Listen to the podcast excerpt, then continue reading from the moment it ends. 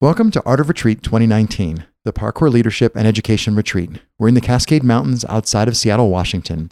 I'm Craig Constantine from Movers Mindset, and I'm here with Charles St. John. Thanks. Charles St. John is a parkour coach and personal trainer. He's been coaching with Apex School of Movement for over seven years and coaches specialized mobility and joint health classes through his personal brand, Movabilities.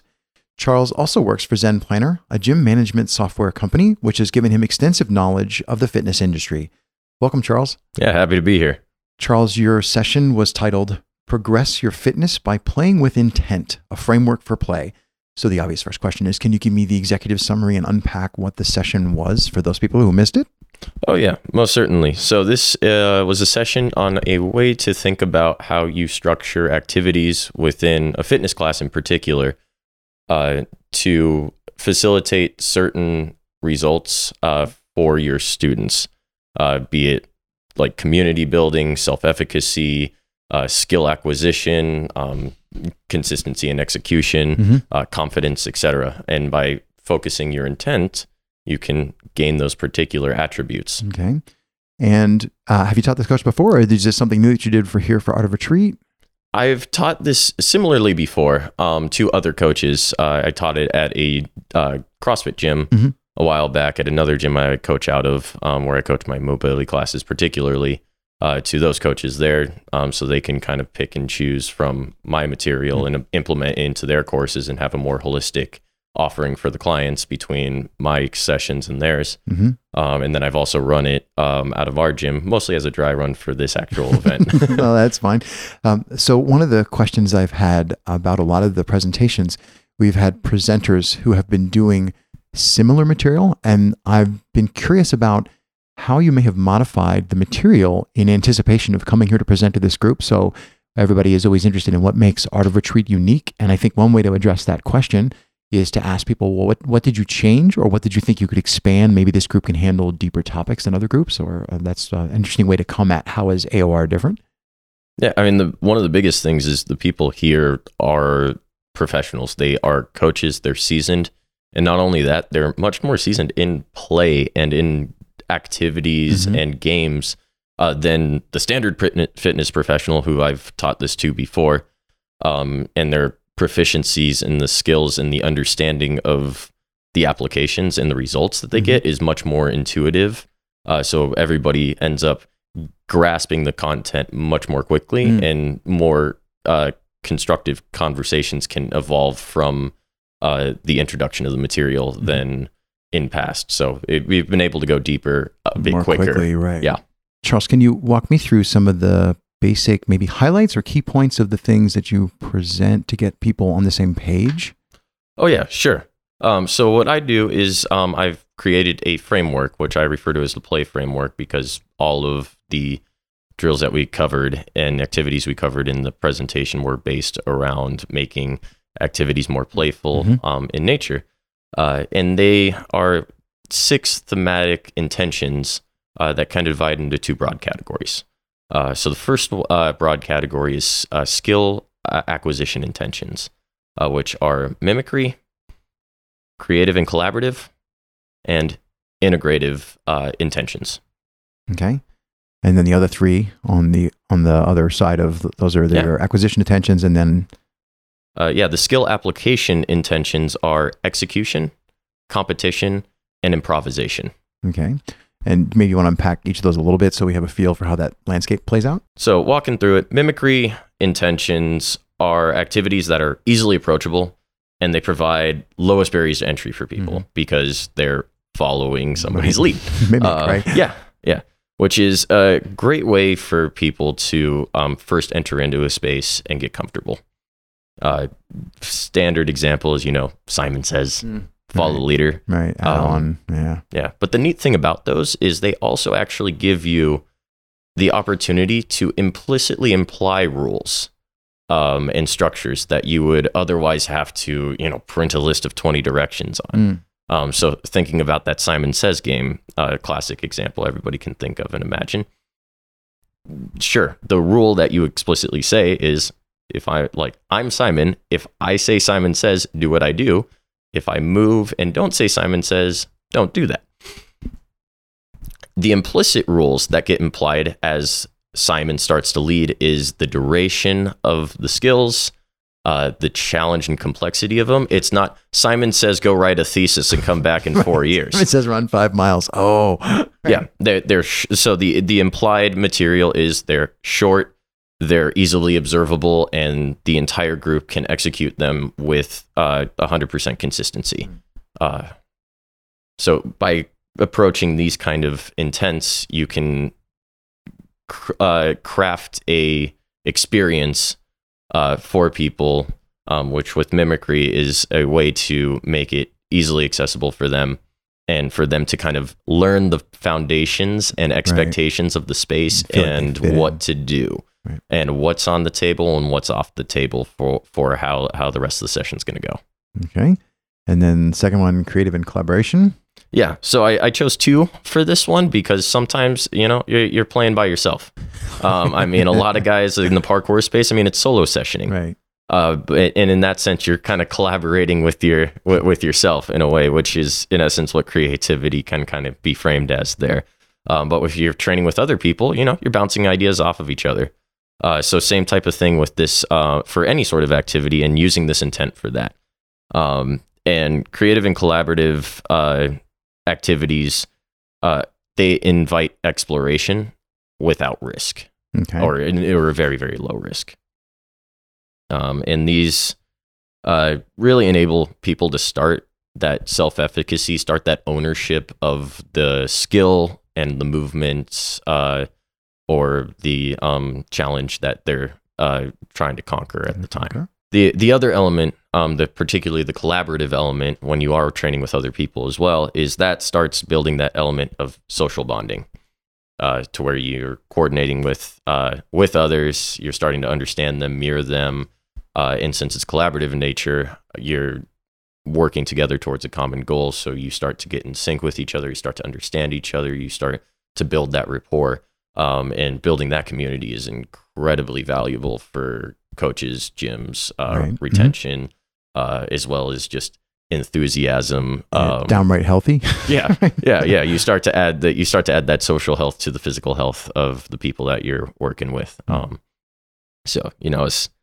um, that those two are really kind of uh, very holistic in nature um, in an approach, but they really start to build um, a lot of stickiness for attendees because they start to feel both that they understand and know the material more, um, and also that they understand and know the people that they're working with, which will you know make them want to come back.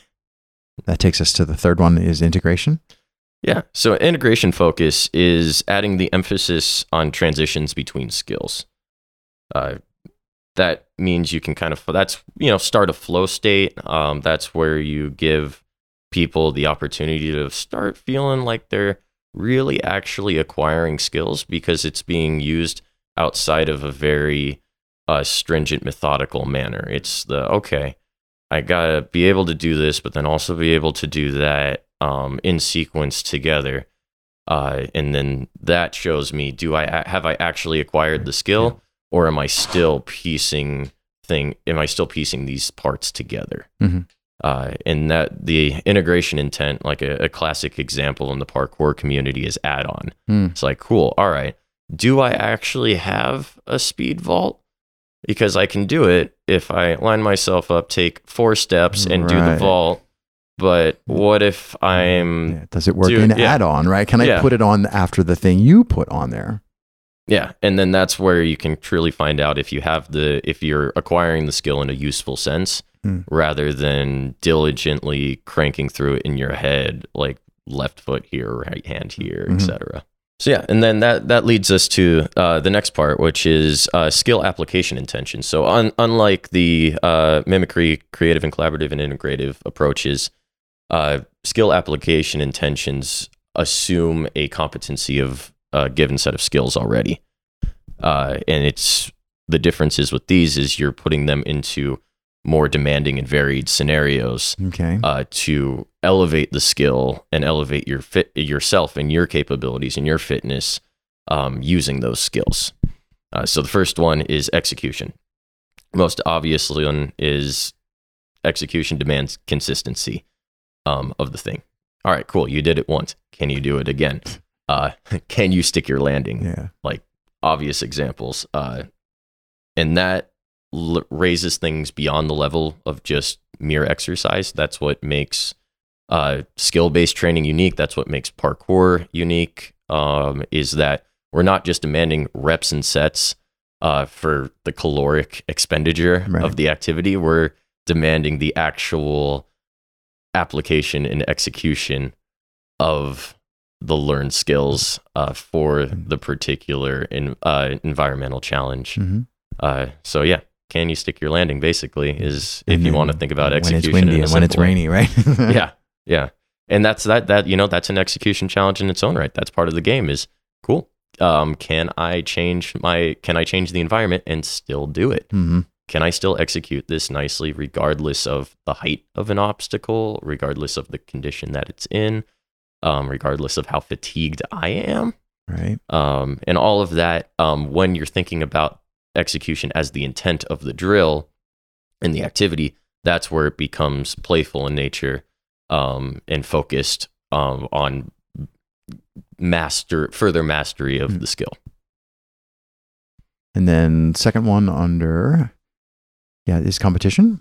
yeah uh, so competition is really cool because uh, it creates scenarios to test your competency um, and also push it beyond what you can oftentimes do just under your own volition.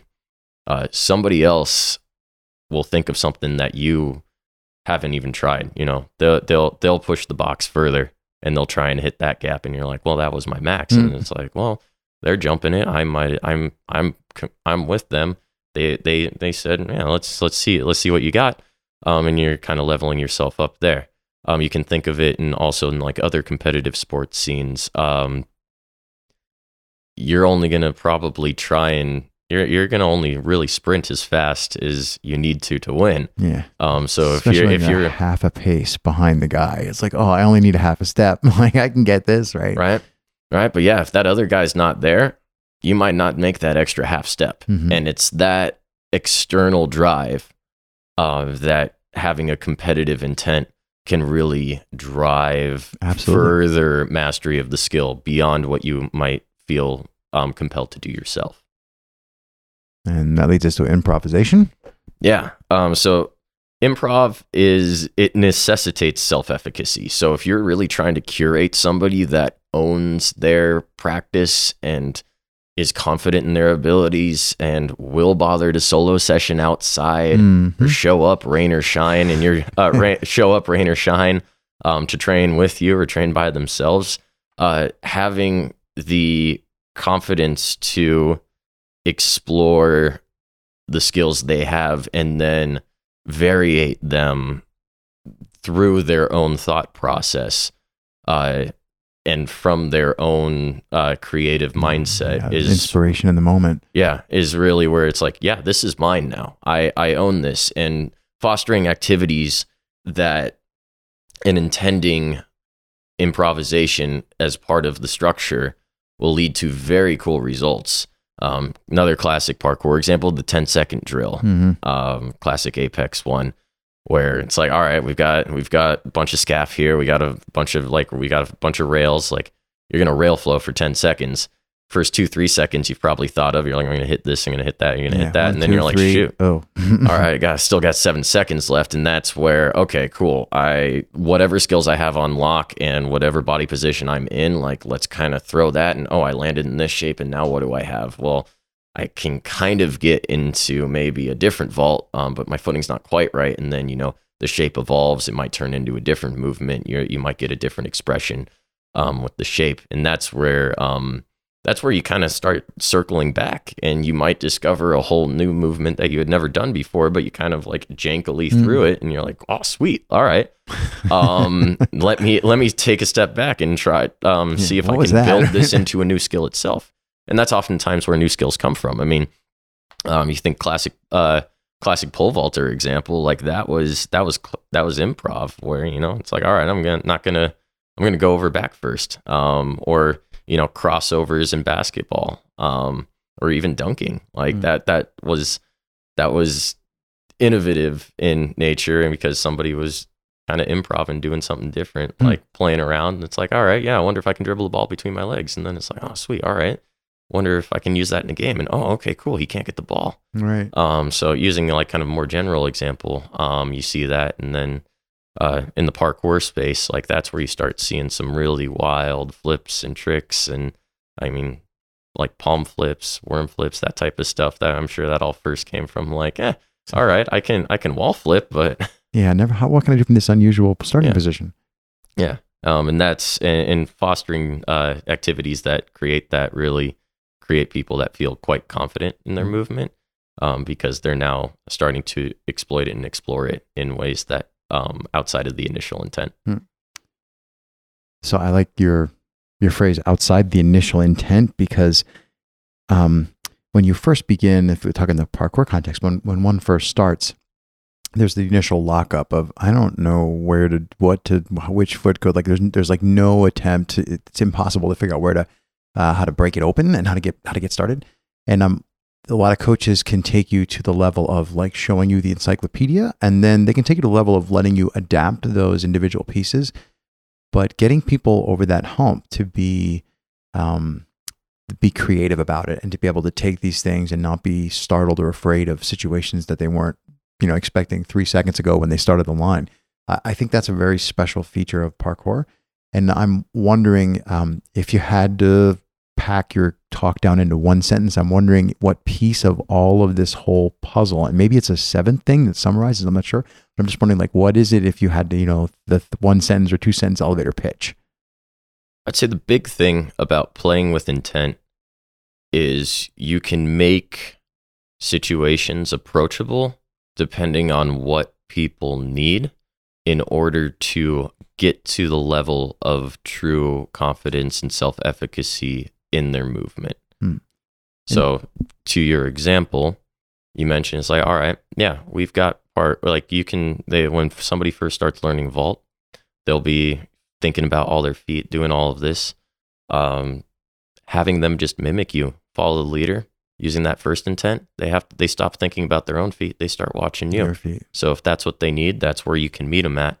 Hmm. Um, if they're sitting there and they're not feeling super confident and like that kind of like, oh, we'll play with this, figure it out, take it like bring it, um, take a different approach, take a different intent, think about execution, be like, you know what, let's hit this ten times in a row, Let's see what we get. um, and see see if it's really on lock, um, because it might not be on lock. Eh, they they might show competency with it, but there might be that hesitation. Hmm.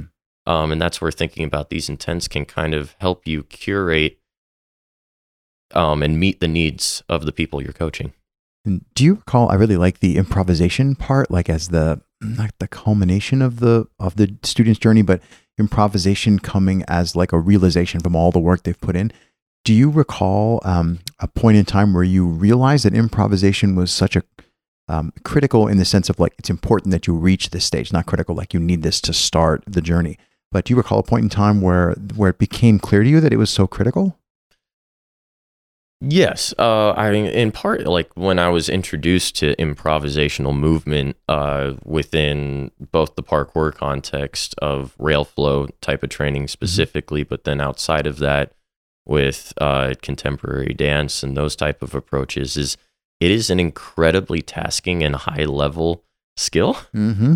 and in part that's why I cover it last, and also that's why I think it's uh, such a that's why we see it as such a high, um, high expression of skill Yeah. is that there are so many things that come before it that um, improv shows that true application and knowledge of your skill set um, to where others um, other types of movement does not. Not as clear an indicator. Yeah. Did you did you see it like w- when you discovered it? Was it in dance or was it in yoga or? Uh, it was it was a little. I do remember specific. It was specifically learning rail flow. Hmm. Um, at the time when we were first introduced to playing with that concept, it was presented in a way of, all right, we've been doing vaults all day. We've been doing vaults on rails all day. That was the theme of the class. Hmm. Uh, so now we're gonna move through the space, and we're gonna. You're just gonna have to keep moving in it and not stop moving, um, using what we had in class.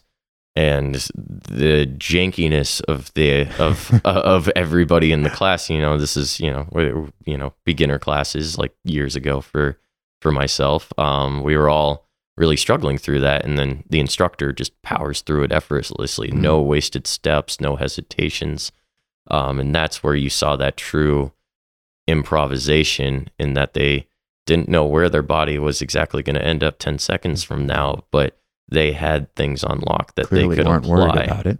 Did you? Can you describe the feeling? So when you, um, the first time, or maybe the first time you can remember that you managed to unlock that skill for improvisation, can you remember the feeling? Like, what did that feel like when it happened? Yeah, I mean, for me, I, I, it felt very akin to a sport that I have had that ingrained um, since before I can remember, which is skiing, which is you like you know hitting a long tree or like going through the trees, skiing down.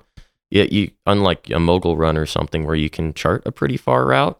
Um, you can only see through some. You can't really Right. see through Can't trees. the trees. um so so a lot of that is very reactive in nature and the the shape of the landscape by the nature of trees growing out of the ground and snow piling up in weird ways is you're not going to have that consistent line so a lot of it is very reactive and adaptive to the space um and i remember with parkour uh playing with that rail flow finding that sensation on the second you know the second fourth fifth movement. round through of um like rail flow to where I was like, oh, okay, I get it. It's the all right, I'm not gonna really be able to think about what landing I'm gonna have 10, 15 seconds from now and how much momentum that's gonna have from the prior vault.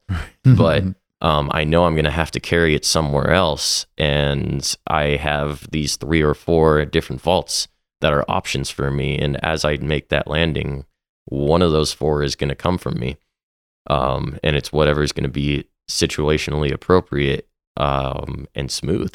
And if it is smooth, that's when it felt like Mm. improv. That's when it felt like sweet. All right, that that I had that, and it felt good, and it probably looked good too. We've been zoomed uh, in pretty far and talking about the specifics of, of the idea, the topic, and the presentation. But let's zoom out, and you know, there's people listening other than just you and me, and let's figure out: is there something about this a little thread that we can pull out, or uh, like a challenge or a question that you can toss to the people who are listening that would help maybe kick them off on this journey, or adjust the journey they're already on? Yeah, I would really say think about when you're training, whether it's jam session or a class or a particular drill activity, whatever it may be. When you're training, think about these six intentions and think about which one is being applied to the particular activity. Mm. Uh, won't be explicitly stated, uh, but see if you can like try and see it and then know that and with that intention see if it changes your training style and see if you- if you grow in your capacity Mm. um, to be able to like perform the skill that you're tr- currently working on That that's actually, I think, a really interesting insight because if it occurs to me that I have been in situations where I've wanted to, and I, I wasn't thinking about it at the time in this framework, but I've wanted to work on improvisation. Like it's just, I really wish I could move like you know so and so, and but instead I'm working on mimicry. Like that's what we happen to be doing today is mimicry, and then I'm like constantly arguing with myself, like, oh, I want to do improvisation while mimicking, which is like absolutely not going to work. And I'm wondering that could be a potential source of frustration. I would think. Uh, it seems like it has been for me.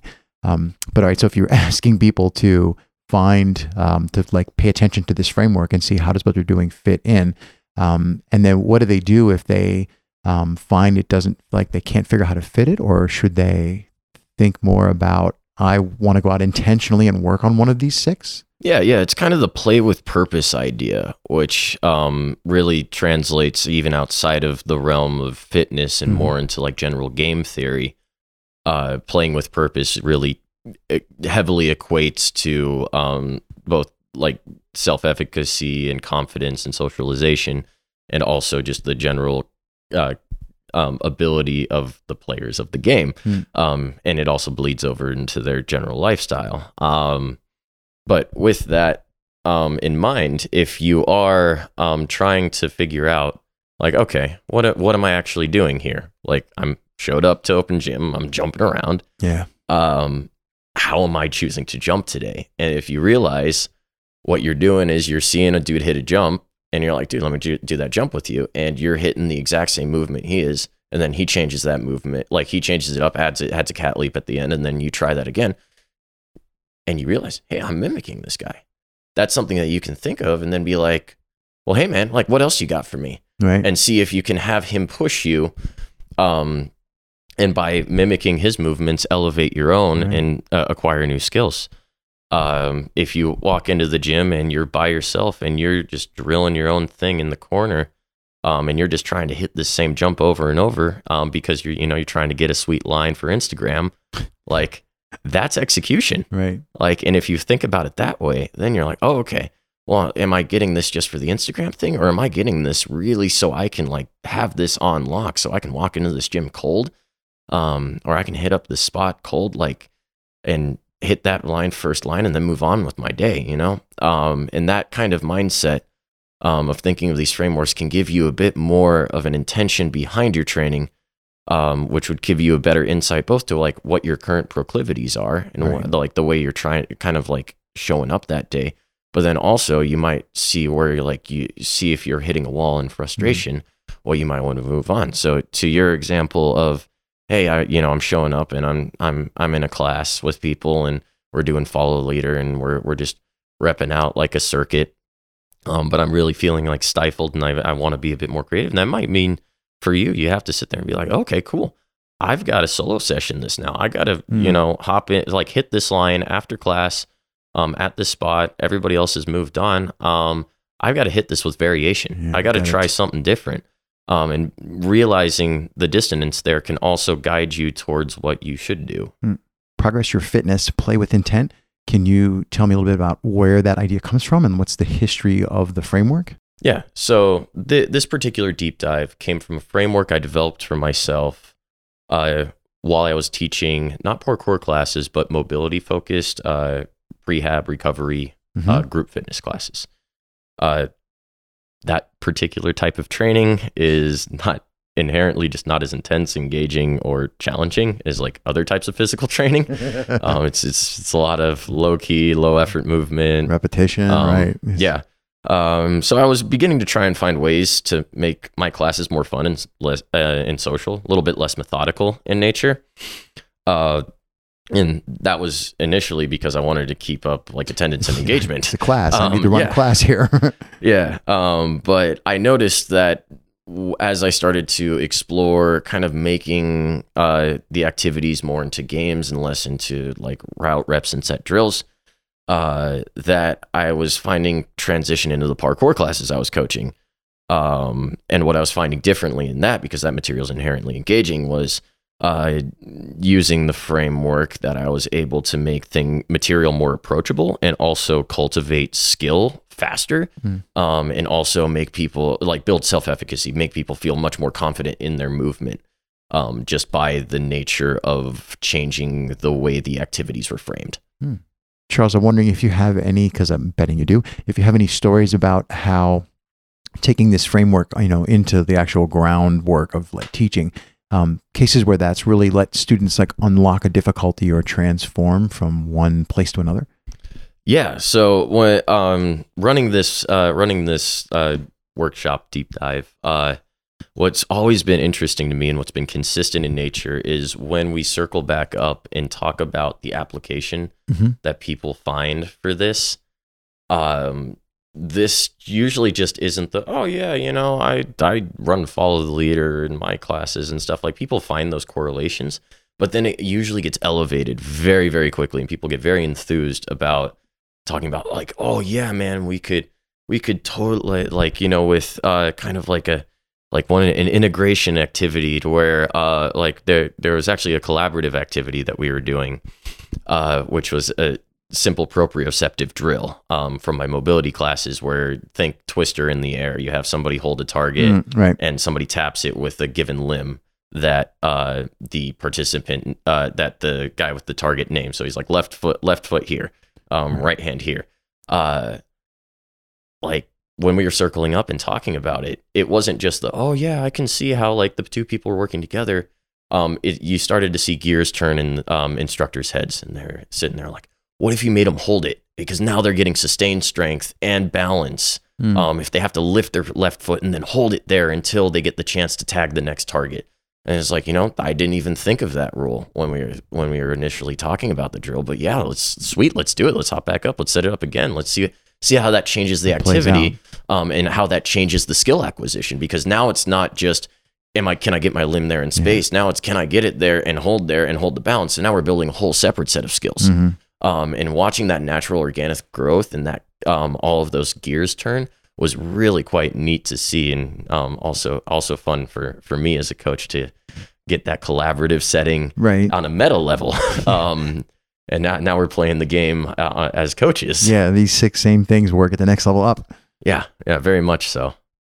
It sounds like there's a lot of the students quickly realizing these how these pieces fit into what they're doing, but then it's there would be like an immediate integration of this where you would people would just like one plus one is two, four, 16, and like they just take off with it. So are there are there pictures or snapshots that you've gotten where students have just really just turned left with this and done something really unexpected?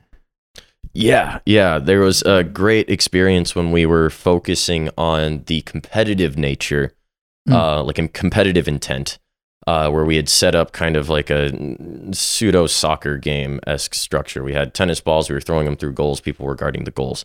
Um, the students themselves started to self regulate, um, like the participants themselves started to self regulate um, and crafting additional rules and ideas uh, to better facilitate the play of the game Mm. and to keep the game going.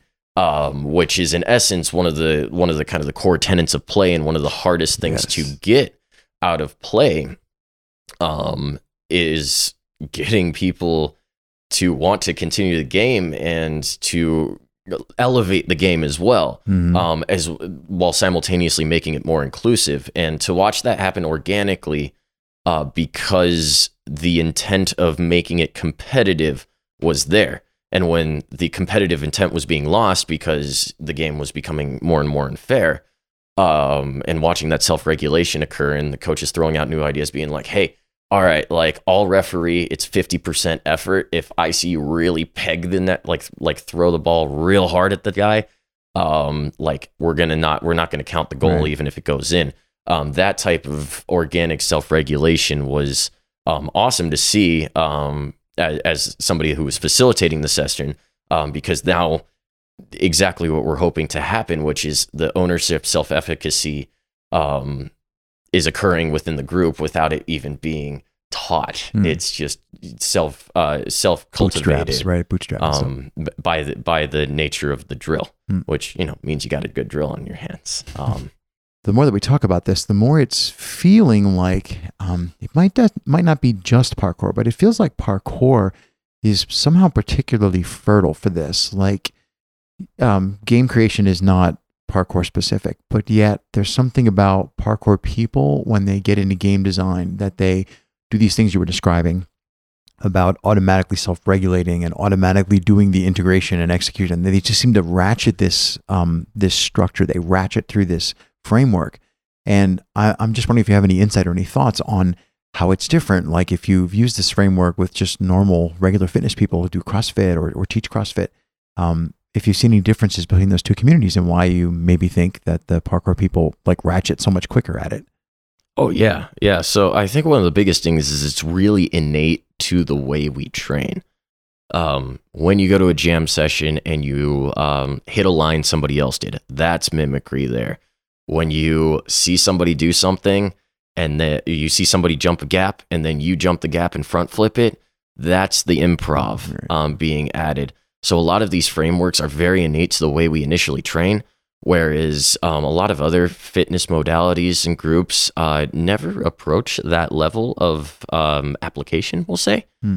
Um, a, a classic example is they, they there's usually not kind of a punitive effect for not doing something quite right. I mean, if you if your form isn't right on one of the one of the AMRAP deadlifts in CrossFit, you know, you've got, you know, 40 more to do before the workout ends. Right. I Um, was also thinking things like spin cycle classes where you're, you're sitting on a stationary bike and spinning. It's terrific. Physically, it's great. I mean, there's even a camaraderie in a community, but how, where does improv come into this? Or even, I mean, competition is there, but you, you're really, mimicry, mimicry isn't even something that's available. So there is something definitely about the play aspect of parkour, I think.